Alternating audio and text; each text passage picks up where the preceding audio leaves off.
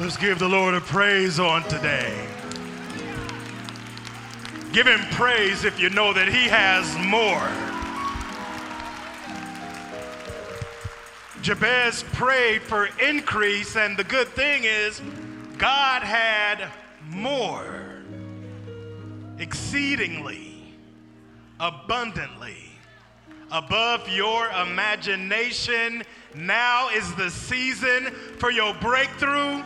Everything that you have been through up to this moment has brought you here. And that's a good reason to give the Lord praise. Just in time for your breakthrough. Amen. Amen. And you may be seated on today. Let's give the Lord another praise. We're going to move straight into the word, first giving honor to God. And I want to praise the Lord for my father, Bishop Charles E. Blake Sr., and, and Lady Mae L. Blake. Let's praise the Lord for Lady Deandra Blake in the house of the Lord on today. Amen. Let's praise the Lord for Elder Lawrence Blake and that word he gave last service and for his excellent handling of the service on today. I know that Bishop did mention it a little bit earlier during the introduction, but it kind of struck me in a strange way. This very second, 12 noon or around thereabouts, 51 years ago, January 5th, 1969, two and a half months before I was even here, then Pastor or Elder Charles Blake stood in the pulpit at this very second of West Angeles Church, right over there on 6th and Adams. And I'm sure that at that very moment, and he's looking at me right now, I know that he could not have ever imagined at that second, this particular second, July 5th, in the year, I mean, January 5th in the year 2020. And we could go back and we could consider where God has taken us from from that moment. From that second, West Angeles was never going to be the same. So I'm, I'm, I'm feeling a little emotional right now. I'm, I'm all caught up in my feels right now because I could not, and I know he could, I know I couldn't imagine nothing. I wasn't even there, but I can only imagine what he and Lady Mae were thinking about at that moment on that day and if they could have seen all of this. Amen.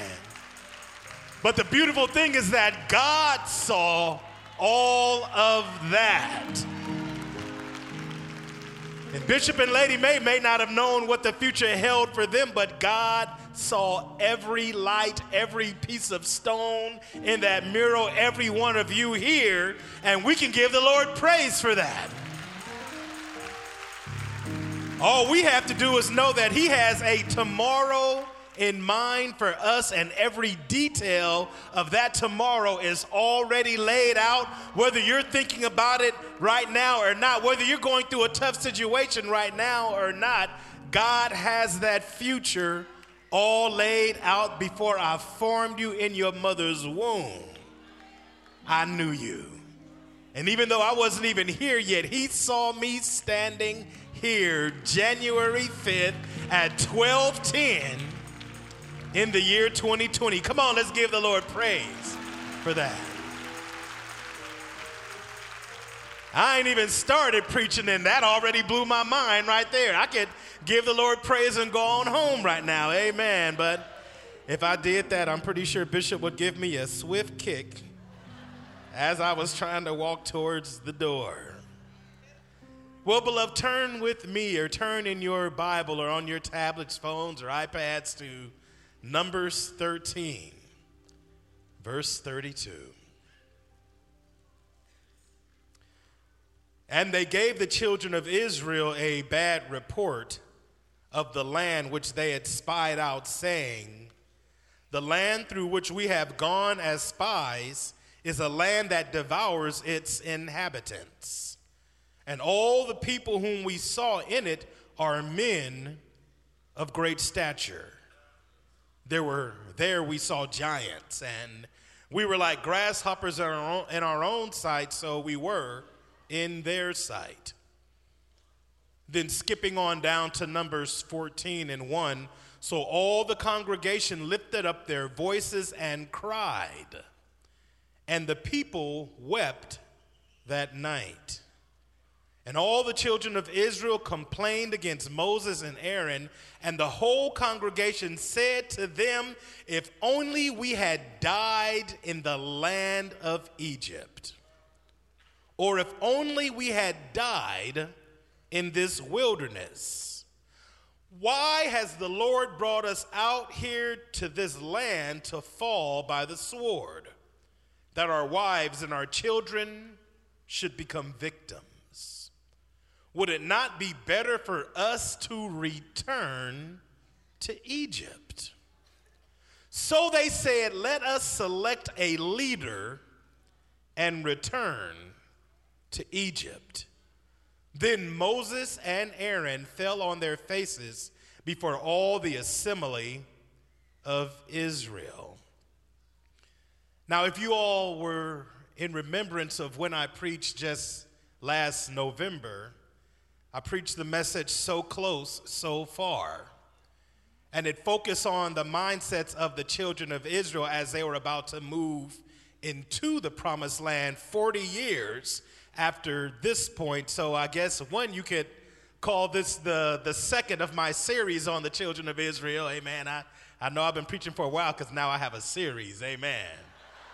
I'm in the big time now. Amen. Praise the Lord.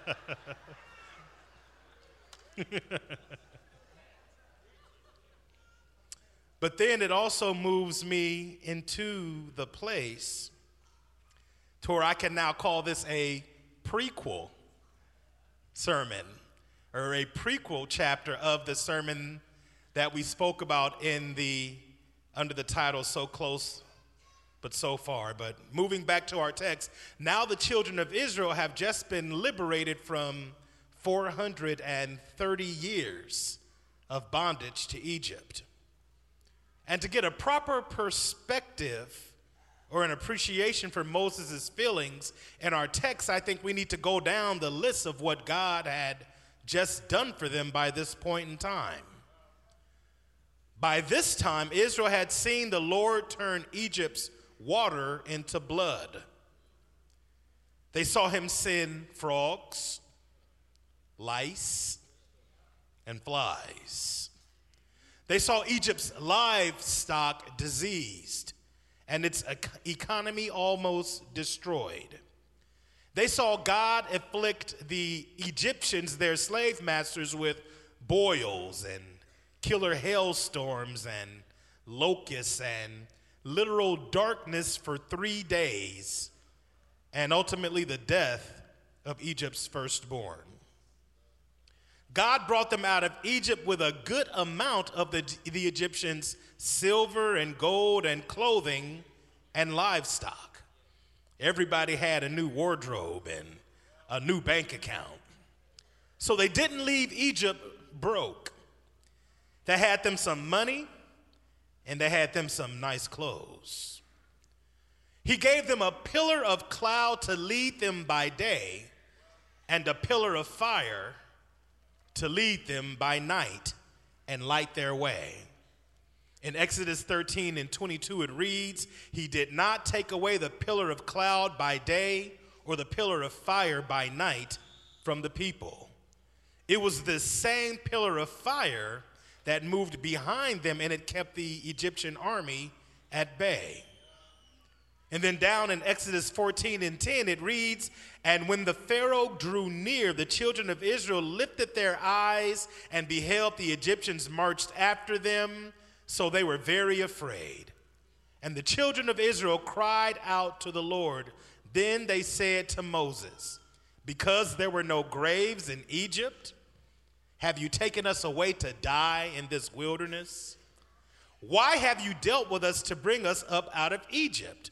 For it would have been better for us to serve the Egyptians. It would have been better for us to stay slaves.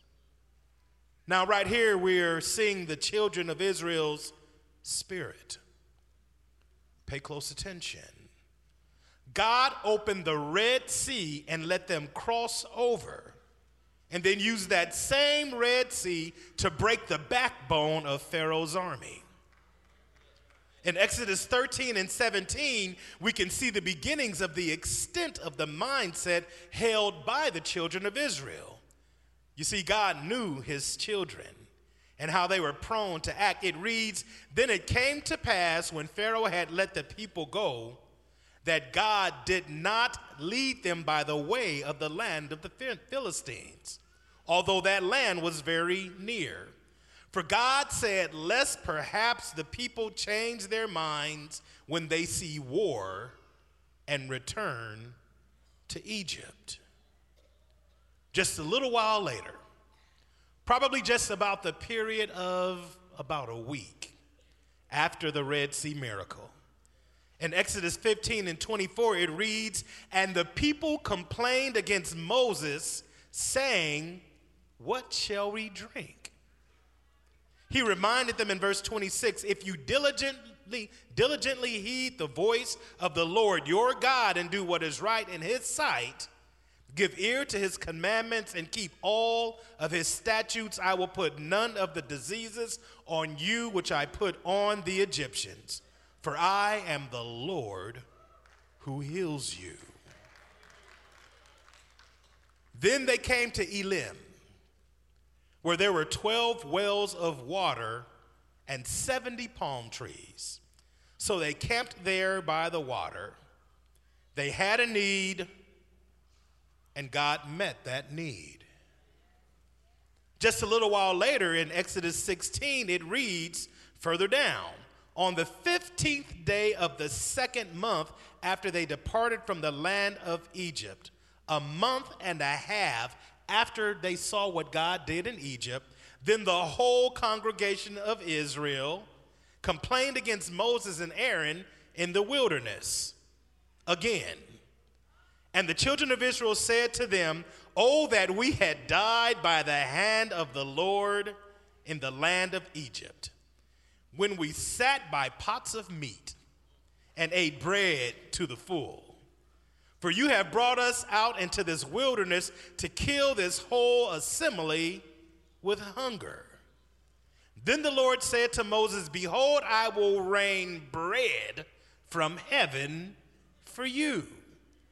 And the people shall go out and gather a certain quota every day that I may test him whether they will walk in my law or not. They had a need, and God met that need. I know we're taking a little bit of time, but I need to set the context for what's going on here. And not too long after that, he's after, not too long after he was raining bread from heaven, probably another week and a half to two weeks, they've been seeing bread rain from heaven. We get to Exodus 17 and 3, where it reads, And the people thirsted there for water, and the people complained again against Moses. And they said, Why is it have you brought us up out of Egypt to kill us and our children and our livestock with thirst? Probably still eating the bread that just rained from heaven. So Moses cries out to the Lord, saying, What shall I do with this people? They are almost ready to stone me. Now, after all that God had done through Moses, they were ready to kill Moses because they were thirsty. In verse 6, it says, And you will strike the rock, and water will come out of it, that the people may drink. They had a need, and God met that need. Now, remember and keep in mind that while all, all of this time, while they're complaining about food and water, there is still a pillar of cloud guiding them by day, and still a pillar of fire guiding them and protecting them by night. Those pillars of cloud and fire have been happening since the children of Israel left Egypt. It never says during this time that God stopped guiding the children of Israel in this day. Every day this happened. So I have to ask how do you get that use to the miraculous? How does it become that commonplace to you? Every day, God did something for the children of Israel that I would just love to see. How many of you would love to see a pillar of cloud by day showing you how to get to work? Or a pillar of fire by day when you get lost at night? But we do see something miraculous. Every day, God shows you the miraculous, and sometimes we still miss it. Every day you get up, Every day you're able to move around and have the activity of your limbs. Every day you thought you were about to lose your mind and you made it home. Every day you thought that the situation was going to overtake you and defeat you, and all of a sudden, some kind of way you come out. You see the miraculous, but how do we get so used to God's miracles that they no longer seem like miracles? But not too long after that, about three months after leaving Egypt, while these miracles are still happening water from a stone, manna from heaven, pillar of cloud by day, pillar of fire by, na- by night. In Numbers 11 and 4, it reads Now the mixed multitude who were among them yielded to intense craving. So the children of Israel also wept again and said, Who will give us meat to eat. We remember the fish which we ate freely in Egypt the cucumbers, the melons, the leeks, the onions, and the garlic. Keep in mind you that they were slaves when they ate all of this, right? But now our whole being is dried up, and there is nothing at all except this manna before our eyes, which continue to rain from heaven miraculously every day. And they were mad that they had to eat it. They wanted some meat. Are you all still with me? I'm just checking. Amen. Do y'all starting to get the picture here? What's, what's going on here? Okay. Now, at this time, even Moses lets himself have a little pity party starts getting real emo and dramatic with himself. And he says to the Lord, If I have found favor in your sight, kill me right here and now. Where am I going to find meat enough to feed all of these people? But even Moses at this point seems to have forgotten something. Moses seems to have forgotten that it wasn't him that had to do anything. Moses didn't open the Red Sea, he forgot about that. Moses didn't bring water from a stone. He forgot about that. He thought he had something to do with that. Moses did not cause manna to ride, to rain down from heaven. So he starts putting himself all up in the middle of this. Where am I going to find enough meat to feed all of these people? But even Moses, as this, at this point, seems to have forgotten who he was talking to. And he seems to have forgotten what God had been doing for every second of the time they stepped foot out of Egypt. Every day, a miracle. Every day, multiple miracles to show him that he was with them and that he had his hand of protection and purpose on them. They all forgot that the same God that turned water into blood, then sent frogs, then sent lice, then sent flies, then made all of Egypt's livestock get sick. Then he sent boils that affect, infected every single Egyptian citizen. Then sent devastating hail that destroyed their crops.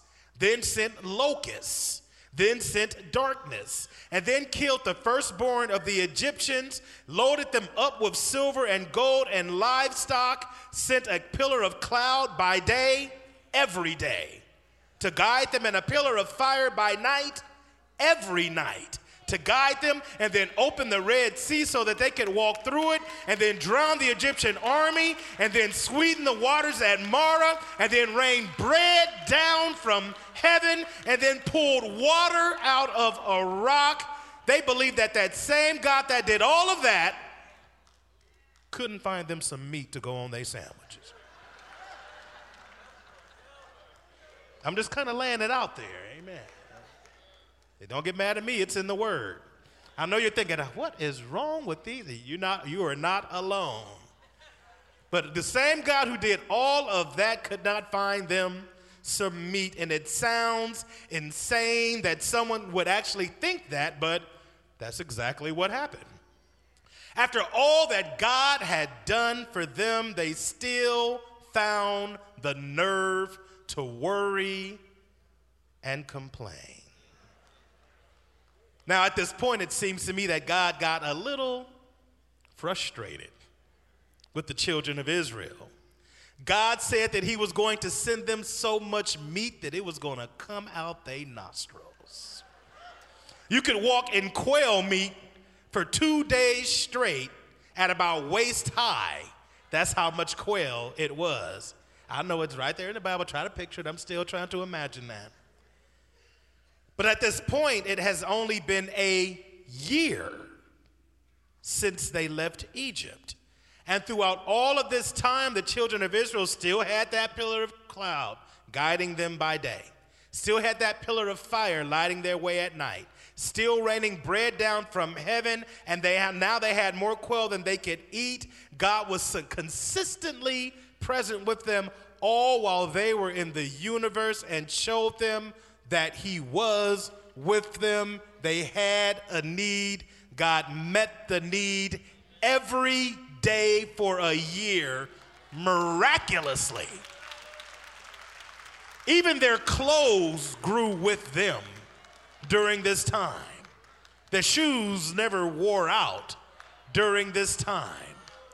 Every day, multiple miracles. And God spent close to another year with the children of Israel in the wilderness trying to get them ready for war, trying to get them ready to move into his promise for them, trying to get them ready to be used by him to build his kingdom. And it is after this period of being nomads that God finally tells the children of Israel, after two years, that it is time to move into the land of Canaan.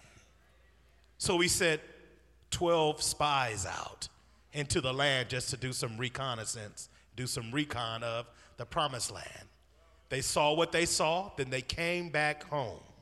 And as soon as the children of Israel, and they gave them a bad report, as soon as the children of Israel heard a bad report of how strong the Canaanites were, it says in Numbers 14 and 1 that they lifted up their voices and cried. And the people wept that night. And all the children of Israel complained again against Moses and Aaron. And the whole congregation said to them, If only we had died in the land of Egypt, or if only we had died in this wilderness, why has the Lord brought us out here to this land to fall by the sword, and our wives and our children should become victims? But they seem to forget that they were victims in Egypt. Would it not be better for us to return to Egypt? Let us select a leader and return to Egypt. Then Moses and Aaron fell on their faces before all of the assembly of Israel, as our text said. Now, I can see how this completely befuddled and mortified Moses. You see, in Moses' mind, is a definite crisis of leadership, Moses thought that all he had to do was get these guys from here to right over there. in Moses' mind, it was an issue of geographical leadership. I know the direction. All I have to do is just walk over there everybody will follow me. I'm a great leader. There we go.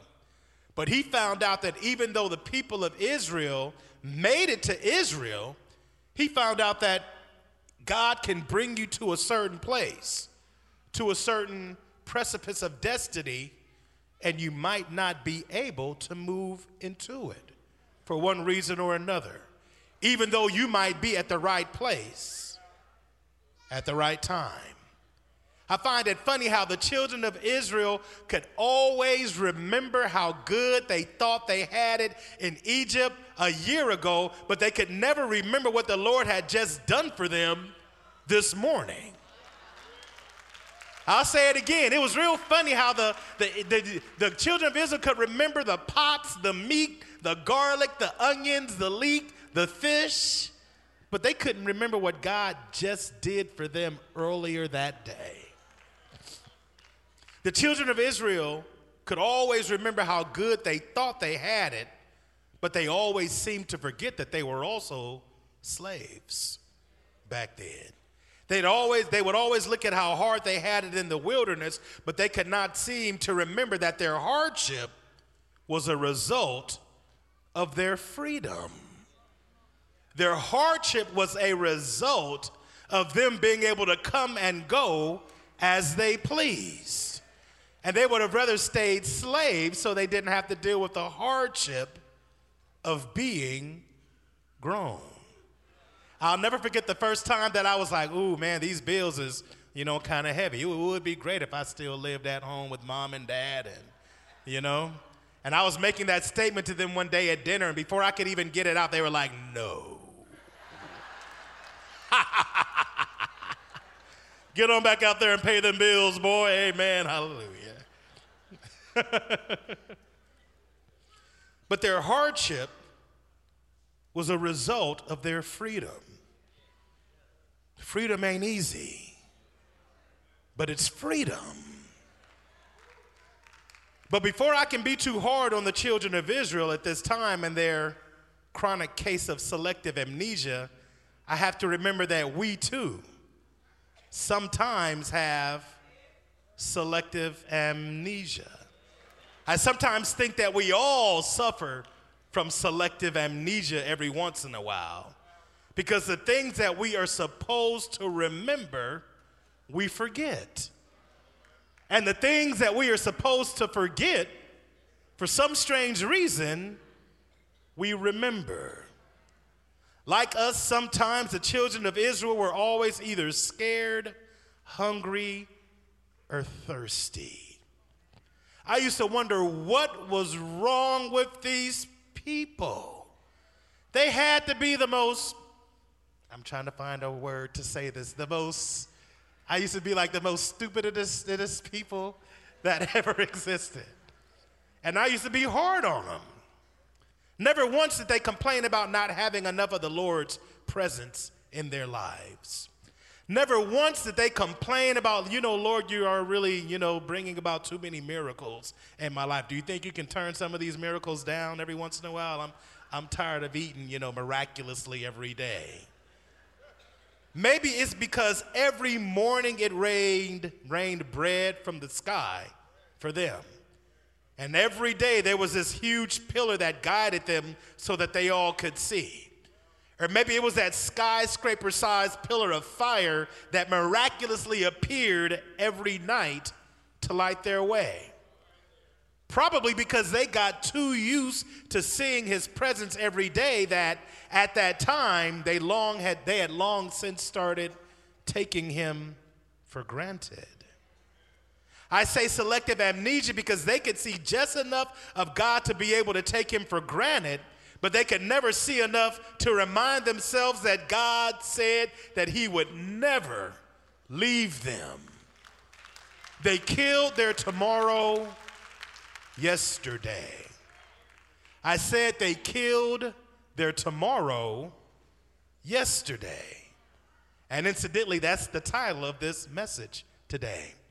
Don't kill your tomorrow yesterday. Look at your neighbor and say, Don't kill tomorrow. Yesterday. Don't kill tomorrow. yesterday. Some of us killed tomorrow yesterday. Now, beloved, if there was ever a group of people that were supposed to make it, it was that first generation of free Israelites. I have literally thought that they were completely out of their minds. I mean, here they are seeing the miracles of Jesus and the evidence of the Lord's presence every day, and they still didn't get it. I've asked myself many times before what was it that the children of Israel during this time were not seeing? What was wrong with them? I believe that a big part of it was, that the children of Israel had a bad self perception or a bad self image based on their past as slaves or what their yesterday told them that they were. Numbers 33 tells how the children of Israel saw themselves as grasshoppers. And that translated into the sons of Anak seeing them as grasshoppers.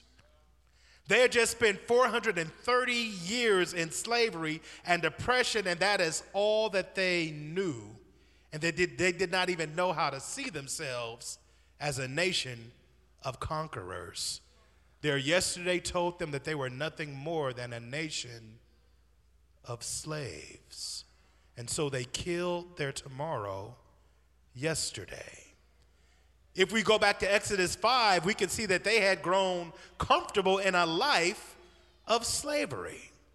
While in Egypt, they had even gotten angry at Moses, who was fighting for their future because Pharaoh got mad at Moses for what he said and had taken away their straw for bricks. They were so used to the hell of bondage that they were living in that they would not even let themselves think about the possibility of struggle for their freedom. Instead of live free and struggle, they would rather live fed and in slavery. I mean, sooner or later, you have to get to the point to where you look in the mirror and look out at life and rage at the stars and scream, there has got to be something better than this. Have you ever walked in and been driving, just been like, there has got to be something better than this, Lord. Lord, show me something. Sooner or later, you have to get to that point. That's the Spirit letting you know that there's more. That through Christ, there is so much more. All you have to do is just reach out for Him. But the children of Israel had grown so accustomed to complaining and faint heartedness, as we saw at the end at the Red Sea, that they saw themselves as weaker than they really were. Back to Numbers 13 and 33, and we were grasshoppers in our own sight, and so we were in their sight. Oh, give the Lord a praise if you're still with me out there. Y'all just so quiet. I don't mind though. I'm going to still keep going. Amen. Now, here's the point. Here's the point to all of this is that because they could not see themselves as God saw them, they remained slaves in their hearts and in their minds. They remained slaves to their yesterday and what the world told them that they were. They would never gain the full blessings of the Lord or reach the height of their potential. All but two of them would remain in that wilderness, walking in circles, wallowing in a pointless, fruitless existence. God said that because you have made this decision, none of you who are alive now over the age of 21 are going to be alive when I do move my children into this promise. That lets you know that whether you believe in the promises of God or not, God is going to bring about his promise. The big question is are you going to be there? whether you know it or not, God has a strong future in mind for West Angeles. The question is not as if he's still going to work through West Angeles. The bigger question is going to be whether you going to be here. to be a part of what God does through what this man has given his life to for the past 51 years. Amen. But before I could look down on the children of Israel too quickly, I had to remember times when the Lord was there for me and I acted like a slave. I had to remember when the Lord protected me once and then I still acted in worry and fear the next day. Or a time that I complained to the Lord or bowed down to some intense craving. So many times he would give me a glimpse of who I could be or can be in his word, and I would still be stuck in Egypt, a slave to my yesterday. Before I could look down my nose too much at the children of Israel, I had to admit that I have acted more like them than any other character or group in the Bible. And if you'll really be honest with yourself, you might have to admit that you too have forgotten what God did for you just this moment. I had to admit that in many places in my life, I was letting my yesterday kill my tomorrow. In some places in my life, I had to admit that a part of me was still in Egypt, and a part of Egypt was still in me. I had to admit that I was no different from the children of Israel over my, my complaining and my selective amnesia and my my navel gazing. I could look at what the Lord had just done for me a few seconds ago and still have the mind of a slave. I had to admit that as long as I was looking at myself through the eyes of the man that I used to be, the man that I was as a slave, I was doomed to miss the blessing and the existence that God had for me.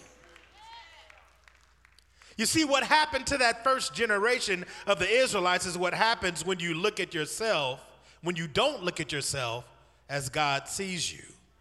This is what happens when you let your yesterday, your past, and your flesh dictate to you who you are. You will find yourselves just like those Israelites, living out your life walking in circles, wallowing in a pointless, fruitless existence. You'll find yourself dying in your wilderness in eyesight of the blessing that God was trying to give you. Amen.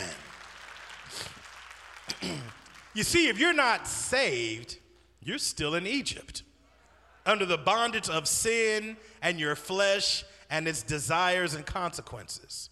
You're still telling yourself that there's got to be something better than this. Well, beloved, now is the time for you to decide to be free. Now is the time for you to decide to be more. Those of us who are saved have been freed from Egypt, freed from sin, freed from the bondage of the flesh, but we have to ask ourselves how much of our minds and our thoughts are still in Egypt, still in the flesh still bound to yesterday, still not being that new creation that God made us to be, and we've been saved for 10 years now. Still that same guy. I mean, it's understandable because slavery is all that the children of Israel knew. Their people had been slaves for 430 years all of us being born into sin and bondage to this flesh, this world, these thoughts are all some of us know. Now that's key. I want you to keep that in mind as we slowly start bringing this to a close. Amen. Some of us will stay in that bad situation because we are used to that situation. We are used to that bondage and an unknown future is much more terrifying than the bondage of your past because you know those chains. You've been wearing these chains all of your life and they are comfortable. It is much more difficult to be free than it is to be a slave. And the children of Israel's hardship was a result of their freedom. They killed their tomorrow yesterday. But God said, I will do a new thing, and it will spring forth. I will do a new thing, and it will spring forth. Oh, somebody give the Lord some praise. 2 Corinthians 5 and 17 says, Therefore, if anyone is in Christ, they are a new creation. Old things having passed away, behold, all things, all things become new. Oh, somebody say hallelujah. Many of us are looking at this new year with a new sense of hope and a new beginning, a fresh start. But you're not going to have a fresh start with those same stale thoughts in your heart that you had yesterday. This is about you and us making a choice to be free from the bondage of our past, to be free in Christ, to be victorious in life. We don't have to listen to what our past and the world says about who we are. We don't have to kill our tomorrow yesterday. When you are born again, you are dead to what the world says you are. You are no longer what your experiences have told you that you are. You are a new creature. Old things have passed away, and behold, all things become new. You can write a new response to the script that life has tries to hand you. When your past says that you can't do it, that you can't handle the strain, God's word says that you can do all things through Christ that strengthens you. When yesterday tells you that you are not even worthy to be in church because of what you used to be and what you used to do, the Word of God says that God so loved the world that He gave His only begotten Son. That whoever, I don't care who you are, whosoever believes in him shall be saved. You see, beloved, that's why we have to renew our minds every day. Because yesterday is always trying to make itself be a part of today. By accepting Christ, we become dead to what we used to be, and we become fully alive to what we can be in Christ. Let him teach you how to dream, how to see yourself as he sees you. Let him show you the possibilities of a better life, of a better existence here on earth. Let him show you that he has a future for you more exceedingly, more abundantly than you could ever imagine. Do not kill your tomorrow yesterday. Everybody stand up and give the Lord praise on the day. Go on, stand up. Amen. I'm not going to stretch it out. Amen. Let's pray. I'm going to pray for everybody here. Amen. Lord, we, God, we want to thank you for giving us this chance to come to you once again.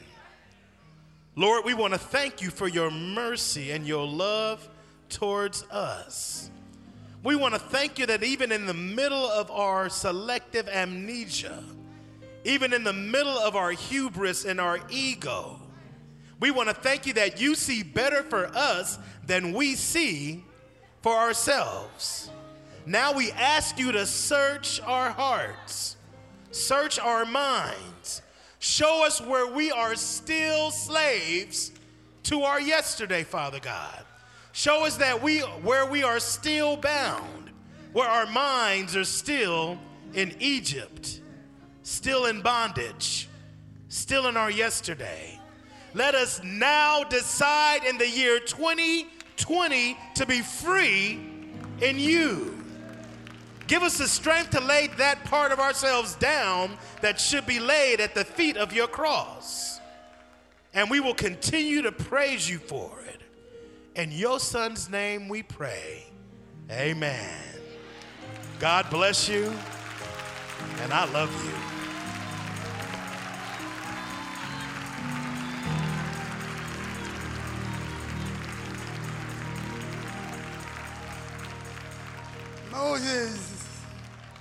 Led the children of Israel out of Egypt by wonderful miracles of God. They came to the edge of the promised land and they sent out spies to see whether the God who had performed so many miracles could take them into the promised land. There were two individuals, Joshua and Caleb. And they said, Yes, there are giants in the land. Yes, there are problems. Yes, they are bigger than we are and mightier than we are in terms of earthly and human strength and human power, but we are well able to take the land. We are well able. We are well able. When you tell three people with the help of God, we are well able, we are well able to walk into our future. Hallelujah. He that hath begun a good work in you shall perform it unto the day of our Lord Jesus Christ. And I just want you to grab three people by the hand and tell them God is able. Able to overcome your problem, able to bring you through your trial, able to give you victory, able to guide you and direct you. God can do it. He's done so much. He can do whatever we need done. If you know God is able, clap your hands and give God praise. Hallelujah. Hallelujah. Hallelujah. Lord, He is able. He is able. He is able. He won't fail. He won't fail. He's able. He is able. And he. Come on, say it one more time.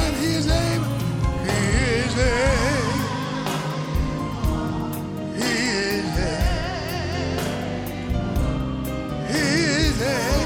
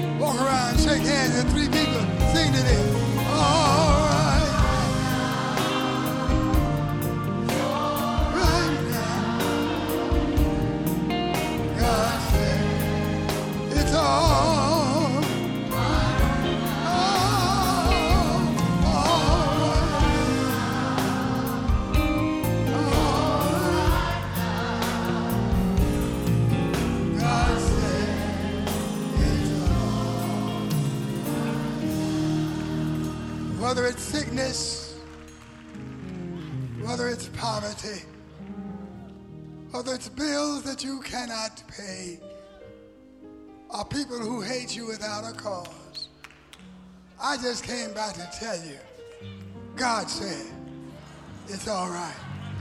2020 is before you.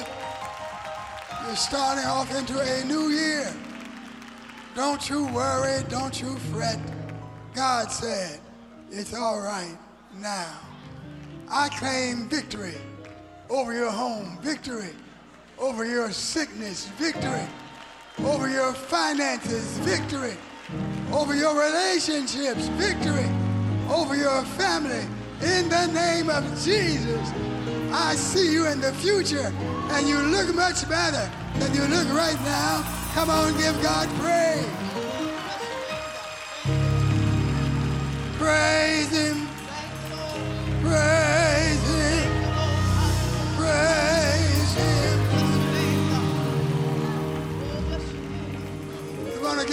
An opportunity to accept Jesus Christ. I know you've looked at your situation and you felt that God may have shortchanged you, that you're not getting what you deserve, but you're complaining and you're grumbling about your situation rather than claiming the power of your God and trusting Him to bring you through. And God steps back from our unbelief. He steps back from our complaining and our grumbling, but He steps in to our praise and our worship.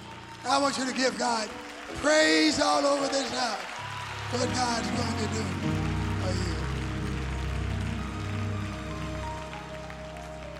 While every head is bowed, every eye is closed, if you would accept Jesus Christ as your Lord and Savior, if you would say, Lord, I'm not going to complain or see my limitation. I'm going to trust you with my life. Believe you to save me transform my heart and use me for something great in my life. I'm sorry for my sins. I'm sorry for the wrong I've done. I want to be saved. If that's you, lift that hand and hold it high. Lift that hand, hold it high. Dear Lord, I pray for those whose hands are uplifted. By your grace, you've brought them to your house today. And you've given them this message of hope. You set before them a bright tomorrow. The devil has tried to pull them back into their past. But, dear Lord, through your power, they're going to march forward to victory and to salvation. Thank you for forgiving their sins, for coming into their lives, for setting them free. Everybody, pray with me. Dear Lord, I'm sorry for my sins. Please forgive me for the wrong I've done. I want to be saved. I want to serve you. I will trust you. Thank you, dear Lord, for dying for my sins, for rising from the dead. I receive you now. I am saved in the name of Jesus. Everybody clap your hands and thank God. Thank God. Thank God. Quickly, quickly, I'll minister to you if you will step out, come down to the altar. Preacher, pray for me. Come down to the altar quickly. Step out, come forth. This is your day. I want to congratulate you on accepting Jesus as your Lord and Savior. I want to congratulate you on your future. Hallelujah. Hallelujah. Hallelujah. Look over at your neighbor and say, neighbor, I want to congratulate you on your future. Hallelujah. How many of you know in Jesus you've got a future? Hallelujah. Hallelujah. Hallelujah. Hallelujah. In the name of Jesus, you've got a future. Your sins are forgiven. Jesus died for you. He rose again from the dead. He said, It's all right. I call you unto myself. I receive you, my child. The Lord forgives your sin, sets you free, changes your life. Lift your hands and thank God. Lift your hands and praise God. Lift your hands and praise Him. Praise God. Praise God. Thank you, Lord. Thank you for salvation. Thank you for victory. Thank you for your power. Thank you for your presence. In the name of Jesus. In the name of Jesus. Come on, give God praise. Give Him thanks. Give Him thanks. Listen, Lord has heard your prayer. Him that cometh to me, I will in no wise cast out. And the Lord said, Whosoever shall call upon the name of the Lord shall be saved. We've called on God. God has forgiven your sins coming into your life. I want our personal workers to minister to you for a moment. Come on, church. Let's give God praise. Hallelujah. Hallelujah. God bless you. God bless you. This minister is going to share with you for a few moments, receive you, explain to you the plan of salvation more perfectly, give you an opportunity to join the church. In the year 2020, you need to be in a real good church. And here it is. We're glad for you. We praise God for his power on your life. Would all of you go with him? Turn toward your right and follow him. God bless you. Come on, let's praise God for them. Come on, let's praise God. God bless you, man. Praying for you. Praying for you. Hallelujah.